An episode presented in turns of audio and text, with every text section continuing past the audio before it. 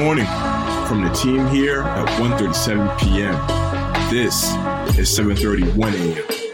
Let's get the day going. Good morning, 1:37 p.m. Thank you for getting your day started with the 7:31 a.m. podcast. My name is Bo Templin. Thank you for listening to the show. Let's kick off this week with just a killer killer Monday. Today is Monday, September 19th, 2022, and we're just going to bring it this week. I can feel it. I'm going to be out in NY, New York, working at the uh, Hudson Yards office for VaynerMedia, so I'm excited. Been here for a few days already. Got to hang out with lots of the 1:37 p.m. team and, and the whole VaynerMedia family. It's been spectacular getting to see people that I've worked with on so many different projects it's been a blast. I've had so much fun. It's honestly just been one of the best weeks of my life, and I'm excited to keep it going. Uh, as I said, today is Monday, September 19th, 2022. We're going to start 7:31 a.m. by saying happy birthday to Trae Young. We're going to say happy birthday to Jimmy Fallon. And there is this rumor about Jimmy Fallon, and I, I actually love this because it's so random that it has to be true. But apparently, in the office of Jimmy Fallon, there is a giant pickle that will hang from the ceiling of the office.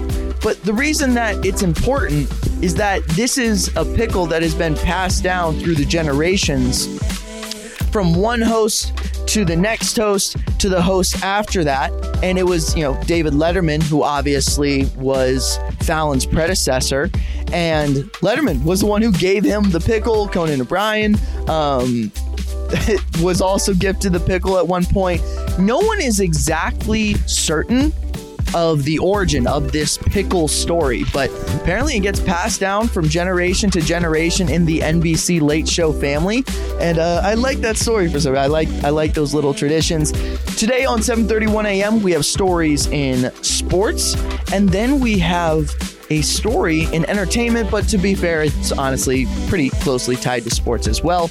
But we're going to start over in sports with our week two of the NFL recap. A lot of great action on Sunday this week. It was kind of a slow start, and I was a little let down through the first half of the day. Wasn't sure how the games were going to shape up, but holy smokes, by the end of the day, we had nail biter after nail biter after nail biter. Let's start here. The Cincinnati Bengals lose to the Dallas Cowboys, and Joe Burrow is going to get hurt the Bengals are in trouble. I don't know if this is all on the offensive line of the Cincinnati Bengals. It could be the play calling. It could be too many deep balls being thrown by Joe Burrow and the offensive coordinator. I don't know what is causing this, but the Bengals are having major, major offensive line issues. Here's a couple interesting stats about the Bengals. The Bengals extend their streak of allowing three sacks or more in seven straight games going into last season. Teams giving up at least six sacks are 1 and 21 since the start of 2021. Uh, the Bengals have allowed six, and that was with 19 minutes to go in the game. They've allowed 13 sacks through two weeks of the NFL season. Back to back weeks now. This is just, this is a sloppy team, and it's a bummer because they're so talented they it keeps them alive at all in these games, but they're just they're really really sloppy and and the sacks are going to cost them. In another game, the Jets pull off just a ridiculous comeback during week 2's NFL Sunday against the Browns. The Browns were up just all game long. And if you saw Gary Vee's reaction to the game, you, you kind of get the energy of what was going on. With less than three minutes in this game, the Jets had less than a 0.01% chance of winning. But one thing turned into another. There was a defensive breakdown by the Browns. All of a sudden, they miss a kick, and you've got a completely new ball game. And the Jets walk away with a win. Looking at a couple other scores, the Cardinals would come back to defeat the Raiders in just a thriller of a game in overtime. Uh, the Texans, Broncos, pretty ugly game. Broncos seem to be cruising through over there. And the Rams take down the Falcons 31 27. Uh, the Falcons did come back back a little bit late in that game, so that was certainly, you know, interesting, but really it felt like the Rams were in, in a good chunk of control throughout the majority of it. The Buccaneers take down the Saints, but again, a, a kind of not a great performance from from Tampa Bay over there. And then the Lions squeeze by and get a win over the Commanders. The Dolphins probably the game of the week. I don't you know there were a lot of these, but this was certainly one of the games that that had our attention on Sunday. The Dolphins and the Ravens tied up at 35 apiece. This was a shootout. It was close. It was competitive. The Dolphins proving to be a really really legit football team for the AFC East and the Ravens man, oh man, this is a fun team to watch. Lamar Jackson's doing his thing. I think they just ran into a, a, good Dolphins team, but this was fun, and Lamar Jackson was putting the moves on. He is earning. Remember, this is a contract year for Lamar Jackson. So every time he goes out there, he is playing with the idea of, hey, I'm going to get paid for how I play this year. Just lots and lots of fun in the NFL, no doubt about it. Okay, and then we can head into our next sports story, and that is a fight night recap of the weekend. Canelo Alvarez defeats Triple G. It was the end of an era on Saturday, honestly. I talked about how Triple G and Canelo Alvarez has been one of the better boxing rivalries over the last decade or so. On Saturday, they completed their trilogy, and it was Canelo Alvarez who would walk away with a unanimous decision win.